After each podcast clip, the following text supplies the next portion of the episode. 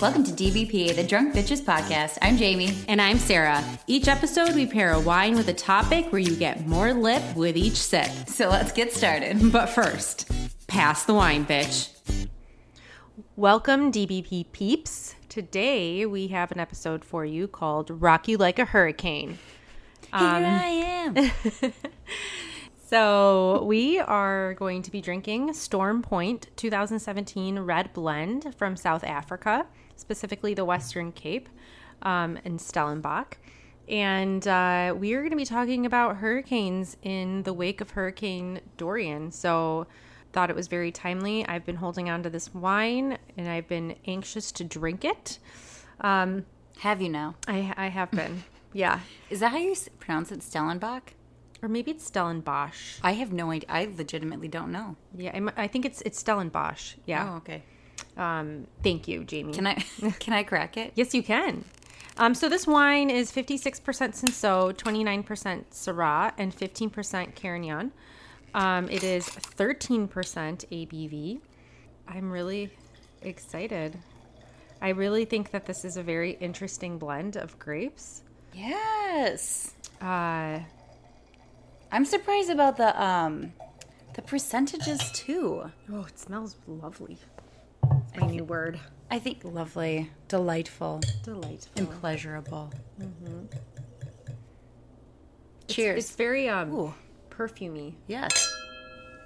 Very. Yeah, I get a, like a lot of perfume on the nose. That's pretty good. It's definitely not what I expected. I'm Well, you- dripping a little bit. Sorry. You get like it's. there's definitely some pepper. That's Yeah. probably the Syrah. I was gonna say it's. It is Yeah. very peppery on the nose, even on like the aftertaste, but it's very interesting. Well, it's an interesting blend. okay. So, like I said, it's Stellenbosch. The majority of this gr- these grapes are from the Swartland region, where these three varieties thrive in the warmer climates there. The vines are anywhere from 15 to 25 years in age, and they are mainly grown on uh, granite type soils as well as some shale soils. They hand harvest all these grapes uh, towards the end of February. So and that's it's the opposite growing season Yep, in the exactly. U.S. So we're on opposite seasons. Yep, and then they're destemmed, and then they do gentle extraction through light pump overs for a little more than a week. And then they mature them in tank and neutral barrels. So 70% neutral barrels and 30% stainless steel. And they call it a lively, zippy red wine sprinkled with some very serious notes. Yeah, I think that's a good description. Yeah, I think that's a really accurate description. I would I would definitely call this zippy. I think that there is a very high level of acidity here that just sh- kind of shocks you a little bit, you know? Like Yeah. Maybe to the core a bit because it's not really what you expect for red wines or not oftentimes what I expect for red wines. But this is definitely a unique thing. But Cinsault is not a very common majority varietal. No, it's you not. know.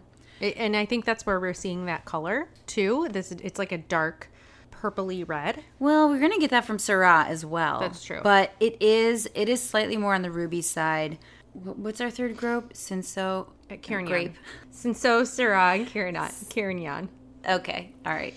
So, Stellenbosch to South Africa is what Napa is to America. Oh, Yeah. So, So, there's a lot of really good things coming out of this. There's a lot of good things. but there's It's- also a lot of things. Exactly. So you have to sort through it just like you do in Napa. Like, what's mm-hmm. the good stuff?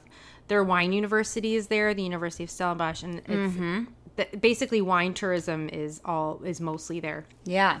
Now, do you remember when we talked about Pinotage? Yes. Uh huh. Because Pinotage was invented at Stellenbosch University, and Cinsault is the papa of Pinotage. Yeah. Yeah. Why don't you tell everyone about the barrique that they do some of this aging in? Oh, yeah. Because there are barrels of all different sizes, right? So the barrique is one that holds 59 gallons or 225 liters. So, in terms of quantity of wine, uh, that's 300 bottles of wine that will come out of that. It is the most common type of wine barrel.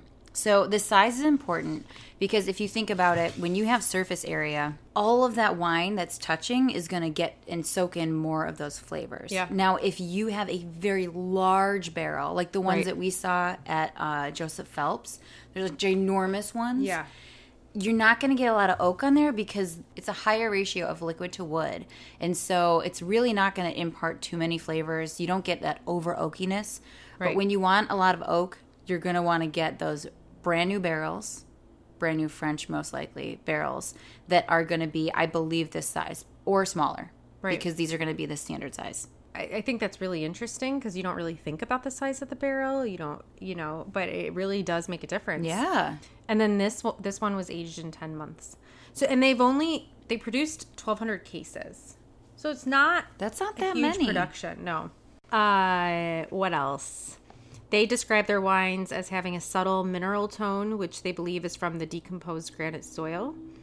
Um, the granite mountains there are approximately 600 million years old, over three times as old as the soil in Napa. Shit. So, much older growing land. Now, the name is very interesting Storm Point. Yeah. What's that all about? Yeah, so you know, we chose it because we Storm Point, Sure. hurricanes. I mean, it makes sense, but that's certainly not does. really what it's for. They call it. They repre- They say it represents the ideal that good things come to those who wait. Um, and it's based on this story, basically from the beginning of the Age of Exploration in the mid 15th century where they had seafaring expeditions and they were looking for all the riches in the east and the uh, in the east and the west. And as we all know, in 1499, four ships set sail from Portugal and they were looking for riches. This armada reached the Cape, so in South Africa, the Western Cape, and these violent storms appeared and they claimed an immense shape materialized in the night air Is that grotesque and enormous stature with heavy jowls and an unkempt beard. is that this dude right here? I think it's the guy on the on our label. Two ships and more than half his men were lost at this point. And Da Gama, who was the main explorer, cried out to the mythological being, stating was what his intentions were and asking permission to pass. The giant vanished, the storms receded, and there was a clear passage. All because they asked, huh? Mm-hmm. I mean, I actually thought this was Zeus. This being, they called it the Adamastor, which is the one on the label, and per- and supposedly continues to protect the Western Cape from the unwanted people, invaders. invaders. sure. Um, and it represents the dangers that explorers have faced trying to abide in an area not wishing to be tamed. And the Portuguese named this southerly point the Cape of Storms. Fast forward to now, 400 years later, and winemakers from around the world have flocked to South Africa because of its old vines, its untapped potential, and the opportunity to make amazing wines. And uh, one of these people is Australian winemaker Mick Craven of Craven Wines, and he's in charge of this. So, um, It's an Aussie. Yep, speaking. He's speaking to the soul of this incredible region. So they say it's 400 years in the making, and the right formula of timing people and nature to help create wines meant for all. Purity, texture, and concentrated elegance. I feel like this wine is hitting me like really quickly. and it's only 13%. Is that? I mean, maybe you haven't eaten as much today. Uh, it's po- yeah, that's a possibility. That being said, South Africa it does make a lot of wine. I think for a while it just made a lot of mediocre wine.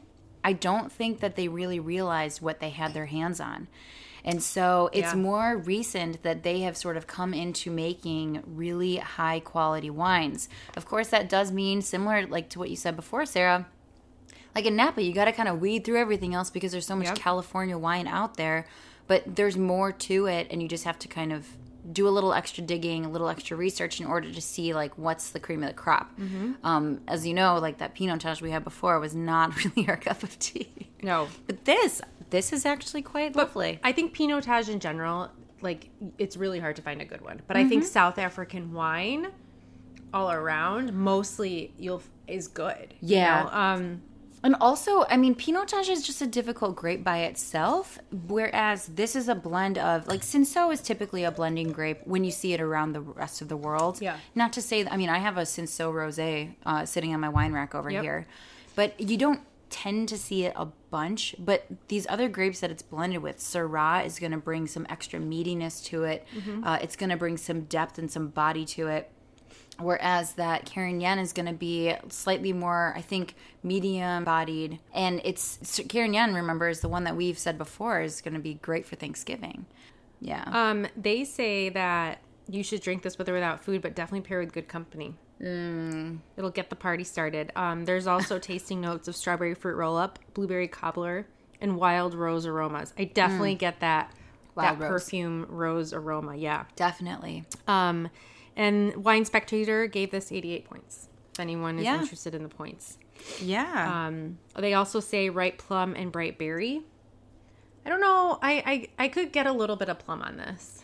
I feel like that's what I initially thought. I think that there is a little bit more, perhaps blackberry, like slightly Yeah. underripe blackberries. Uh, it's not like when you have like a very soft one that you bite into and it just you know like juices everywhere. This one's a little like it's like firmer, right? Right. Um, I'm not getting a bunch of tannin on the on the um, on the palate. Yeah, And this is sort of like it is pretty translucent. So this is not like a deep, deep color. it's not at Um, all. no. We're gonna continue to sip on this. I do really just want to take out my crayons and start coloring this label because it's it's really It does look like it needs to be colored. it does. It has some nice shading going. It is a cool label, though. I want whoever drew this is talented for sure. and who made the wine? Yeah, definitely. Mm-hmm. Yeah. Um, all right, so let's talk about some storms. Let's talk about rocking it like a hurricane. Yeah. So I don't know anything about hurricanes really. I don't either. And with this Hurricane Dorian, it seems, I mean, the latest news is that it's ravaging the Bahamas. Thankfully, it seems that Dorian is dying down, uh, which is good.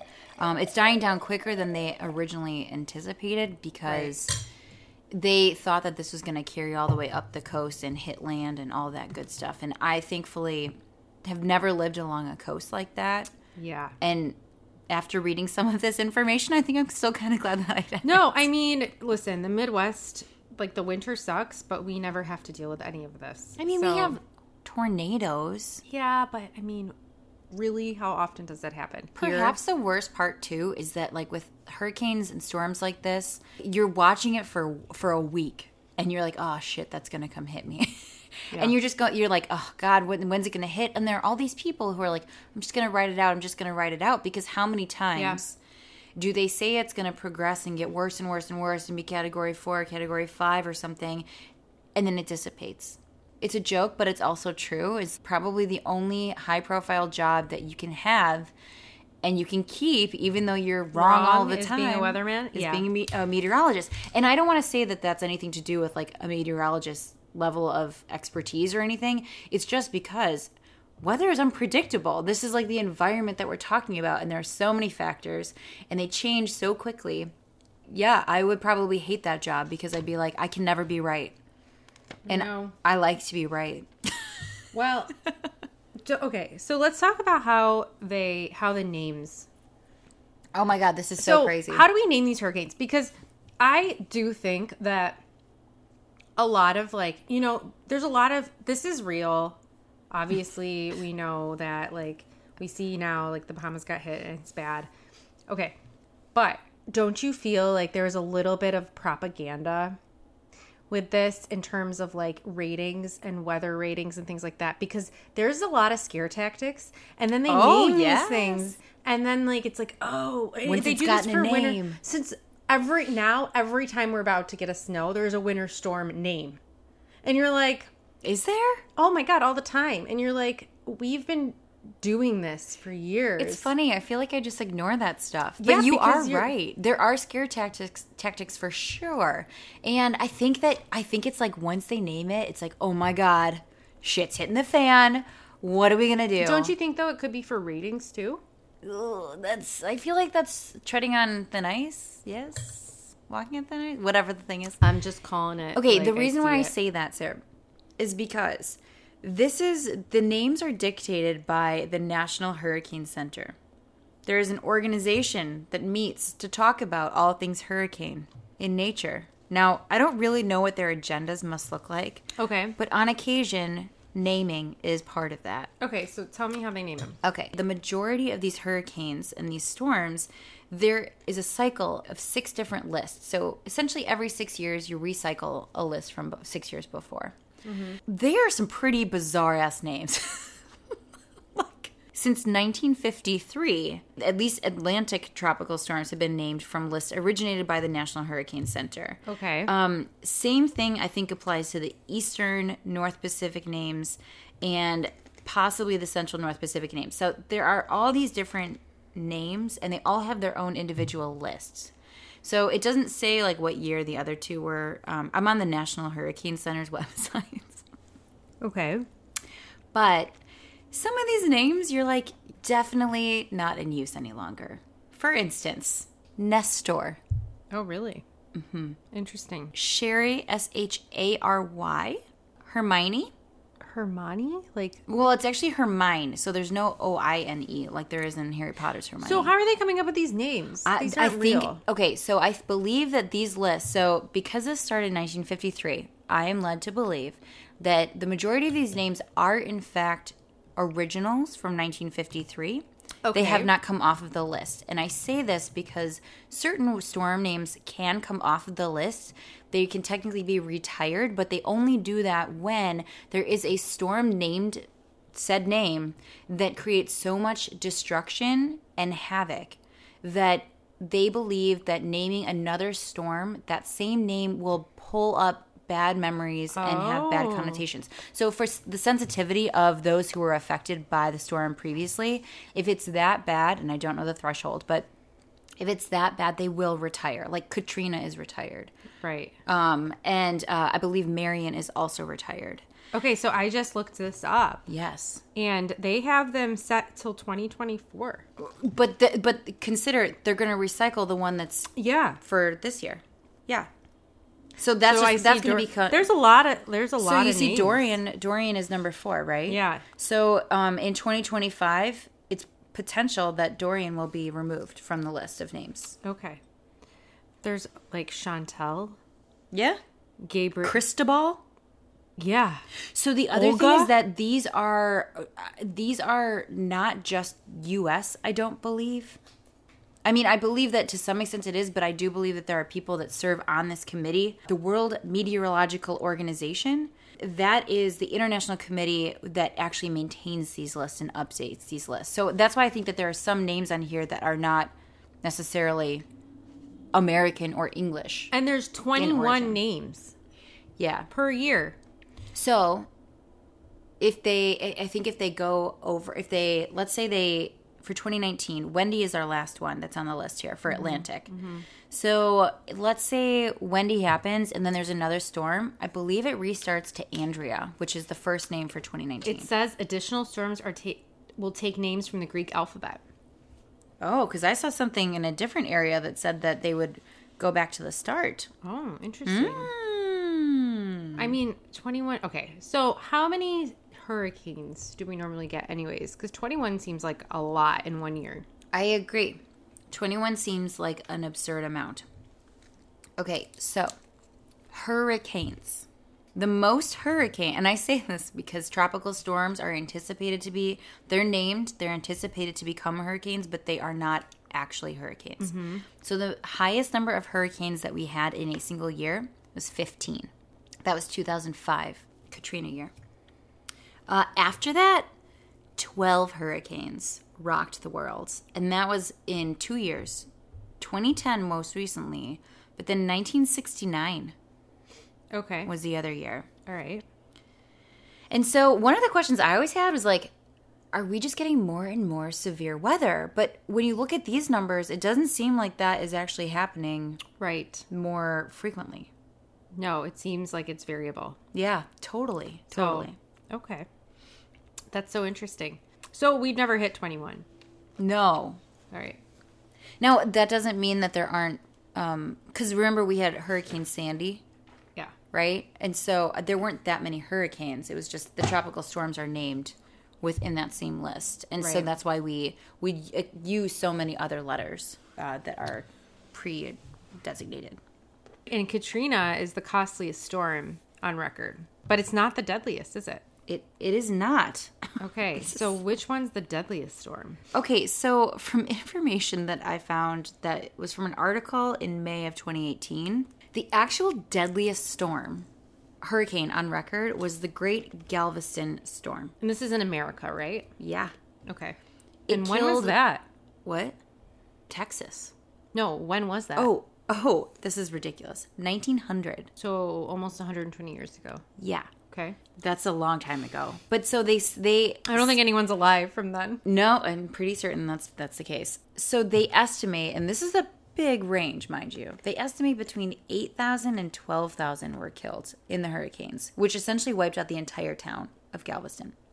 I would say, though, I'm just gonna make an argument here that back 120 years ago, they didn't have quite as good structures Right. and escaping these storms. They also weren't tracking them quite as closely, and they also didn't have quite as good escape routes or I was ways to say to people vacate. couldn't we didn't have the technology that people knew something was coming and then they could get the hell out. right? Exactly. What might be even more alarming than this one, though, in, not to belittle it by any means, because Right. certainly a lot of people died um, September 8th, 1900. So we just passed like the 119th anniversary of it. However, Hurricane Maria, which happened in 2017, is the second deadliest, and that was about 5,000 people. And that was the one That's that the was one Puerto that hit Rico. Puerto Rico, right? Mm-hmm. Yeah. Mm-hmm. Lots of messy issues there. So what does that compare to Katrina? Because I feel like that's the one that everybody remembers, right? Everyone remembers Katrina.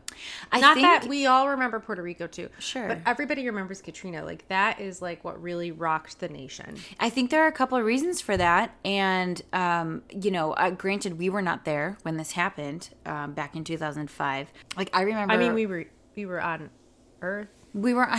We were on Earth. We just physically were not in the southern St. states. Louis, yeah. So yeah, I was I'm in not St. sorry, Louis. not St. Louis, New Orleans. Yeah, but um, it impacted Louisiana, Mississippi, Florida, and Alabama. Right. So the Gulf, right? And I actually remember people from Louisiana State University coming up to Wash U. Okay. and they came and hung out and also tufts they came and took classes with Yeah. us for an extended period of time because well they just couldn't go to campus Right. that being said i think the reason although its its fatality count was like around 1800 Right. the reason why it took the cake is because like the city was demolished there was historic flooding that topped levees um, or levees excuse me and, and displaced hundreds of thousands of people who lived in the south the other reason i think that this took on such it's in like the hearts and the minds of everyone in the country is because the cleanup was so terrible like they just left the deceased just laying out on rooftops and streets. Yeah. I can't imagine the smell, to be honest. But also, then you have all these scavengers like birds, animals, things like that that are going to come after the decomposed and the dead. And then the other thing is that the Superdome in New Orleans was where tens of thousands of people went for refuge and it was just horrific conditions. Mm-hmm. And so it was like, how do you expect to take care of all of these people? Like, you're inadequately prepared. At any rate, I think that that is why Katrina sticks in our minds. It was so huge. And it was, as far as the number of fatalities here, there was another one that was Palm Springs, Florida, and Puerto Rico back in 1928 that was in hmm. between Maria and Katrina that had a, a many, many deaths. However, this is present time, right? 2005. Yeah. It's present day. And also, because of the wild conditions, the chaos that ensued afterwards, a lot of charity work went down to improving those conditions. And remember, I remember like Jolie, Angelina Jolie and Brad Pitt went to go like build houses for Habitat for Humanity down there. Yeah. So I just think it got a lot of extra publicity that other storms maybe had not to that point. But this was a, I don't want to say an opportunity, but it, it certainly was an opportunity for the country to kind of show its support. Well, not only that, I mean, over 1,800 people is not as much as Hurricane Maria in Puerto Rico, which was 5,000. However, this came before that, and we hadn't seen something like this in a long time. Exactly. Right? Yep. So You're totally right. I think that's also why. But wow. How is Hurricane Dorian? Do we know what kind of category it is and how it compares? Now I don't. I, I think it's Have been they- downgraded. It's no longer even a category. Uh, I think it's just, or it's a category. Well, as of recording, I believe it's category one or two. Okay, and They what- thought it was going to hit at category three to four levels. Well, I'm reading that there's a lot of dead people in the Bahamas. Oh, yes. What are what are you reading? Um, I saw video from the airport in the I. Bahamas. The death toll is low, but there's destruction everywhere. Apparently, there's an island, the Great Abaco Island, that is inundated. They can't get there. There's no emergency access. So there's a ton of boats that are flipped over or on their sides. That's I think that's a problem. I think that's a problem with all this is because your ports and your Yep. uh, if for islands, like everything that you have for access is just completely washed away. It's gone. And Right. I mean, that's what happened with Puerto Rico, Do right? you did you find what was the highest? I think it the highest it was a category four. I don't know exactly. But what is that? So is category for like the worst then? No, no, category five is the worst. Okay. similar to a tornado. If anybody watched Twister when it came out, in, like '95. Yeah. Um, I we used to pretend we were storm chasers in another life, my sister and I.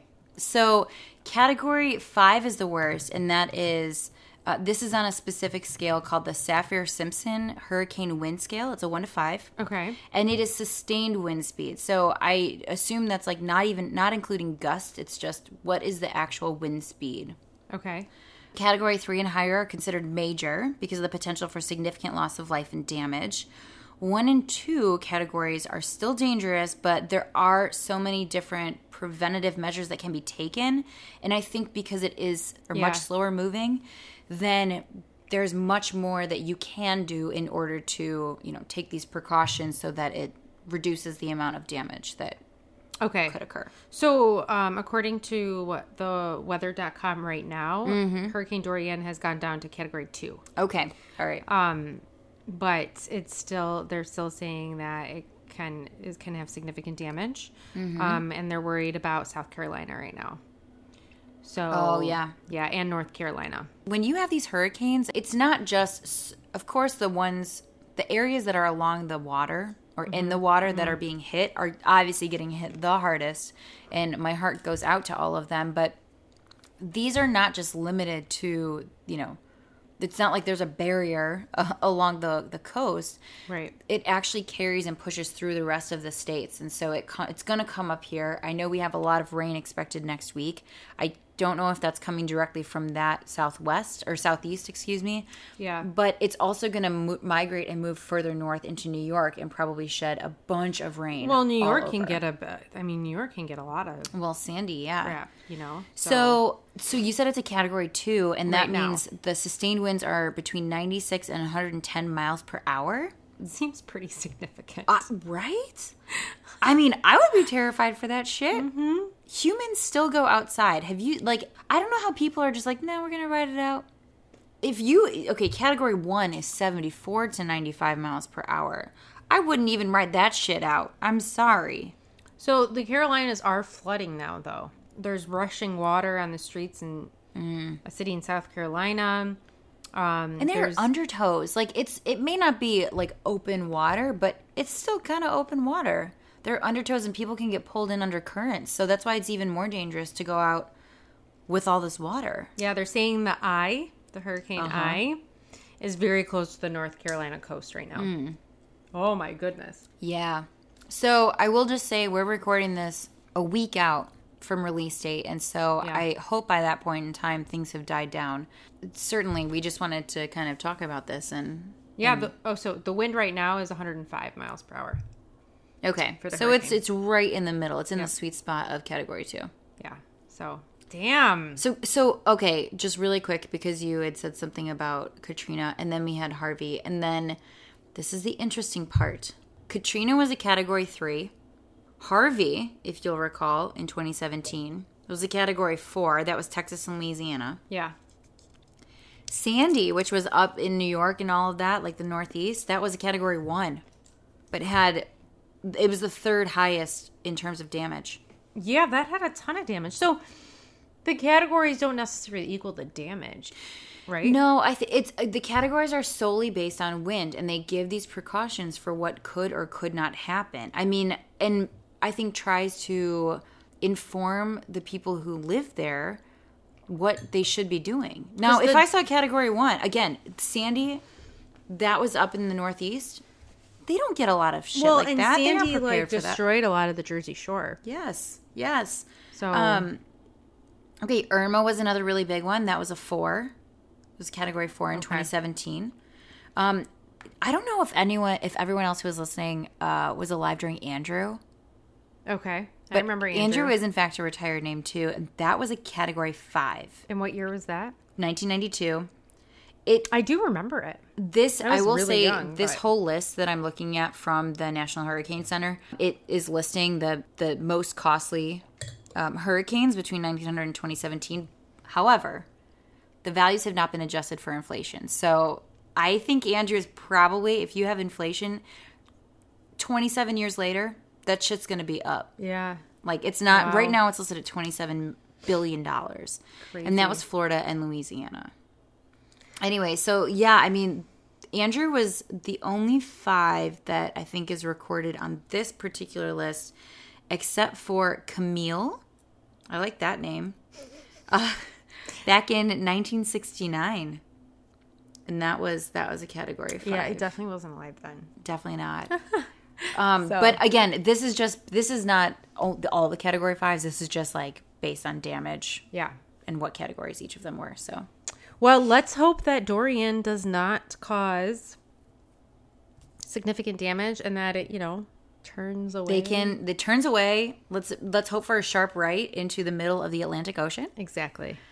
Uh, it can happen. Stranger things have happened. Prayers to the people in the Bahamas, and let's hope that the damage, you know, and the, the like. Let's hope, let's hope the death toll is actually is the low is very Yeah, low. yeah. It does say it, but I don't think they've come out with the official number now. By the time this comes out, they may have the official number, but yeah. So. Um. Yes. Second, all of that. All of that. So, what do you think about this wine, Miss Jamie? Okay, so Storm Point, I think, is on point. Oh, Uh, it is. Oh. I think that that was a good. That was a good little statement there. Oh, thank you. So I also believe that I think it's interesting because this is a 2017, Yeah, which means it was just harvested in 2018, and so it was. It's not that old. Like it hasn't been bottled for that long. no, it hasn't been. Um, I think it has this really bright acidity, which means that it would pair extremely well with food. I am getting like so much like peppercorn slash black pepper on the nose. I think you're right in terms of the floral. Like it's very Oh, yeah. Um, I don't want to on the say, nose, not on the taste. On the nose, I, I get a lot of right, and it's not like grandma's perfume. It's not like potpourri shit or either. It's very uh, it's like a fresh floral. M- Rose is perhaps like the best. Yeah. I do think that Oh, I'm this this is integrity and sustainability certified. By the way, you do think what now? I was gonna say I think that the blackberry to me is a very spot on berry flavor that I get. It's Mm-hmm. not the again, it's not like an overly ripe. It's Yeah. in fact quite like a little underripe, and then I do believe that that strawberry, a riper strawberry, just kind of comes through a little bit at Yeah, I don't get the strawberry, not but at all. What about tannins? I almost feel like there's not. It's like medium minus tannin. Mm, I wouldn't say minus. It's it's there. It's very subtle, very subtle at the end. They're fine tannins. I would say it's not like it is gritty. Like no, it- but I don't think that this wine needs more tannin. Oh no, yeah, no, no! I don't. I think that like it with a cab, not. You need something. Mm-hmm. Like I don't think this needs it. I think this is. I think the. I think that it is well made. I like this a lot. Yeah, this was about. I think about fifteen dollars. Okay, nice. So, yeah, I'm and that's the other thing about South Africa is I think that you get better quality wine for the cost.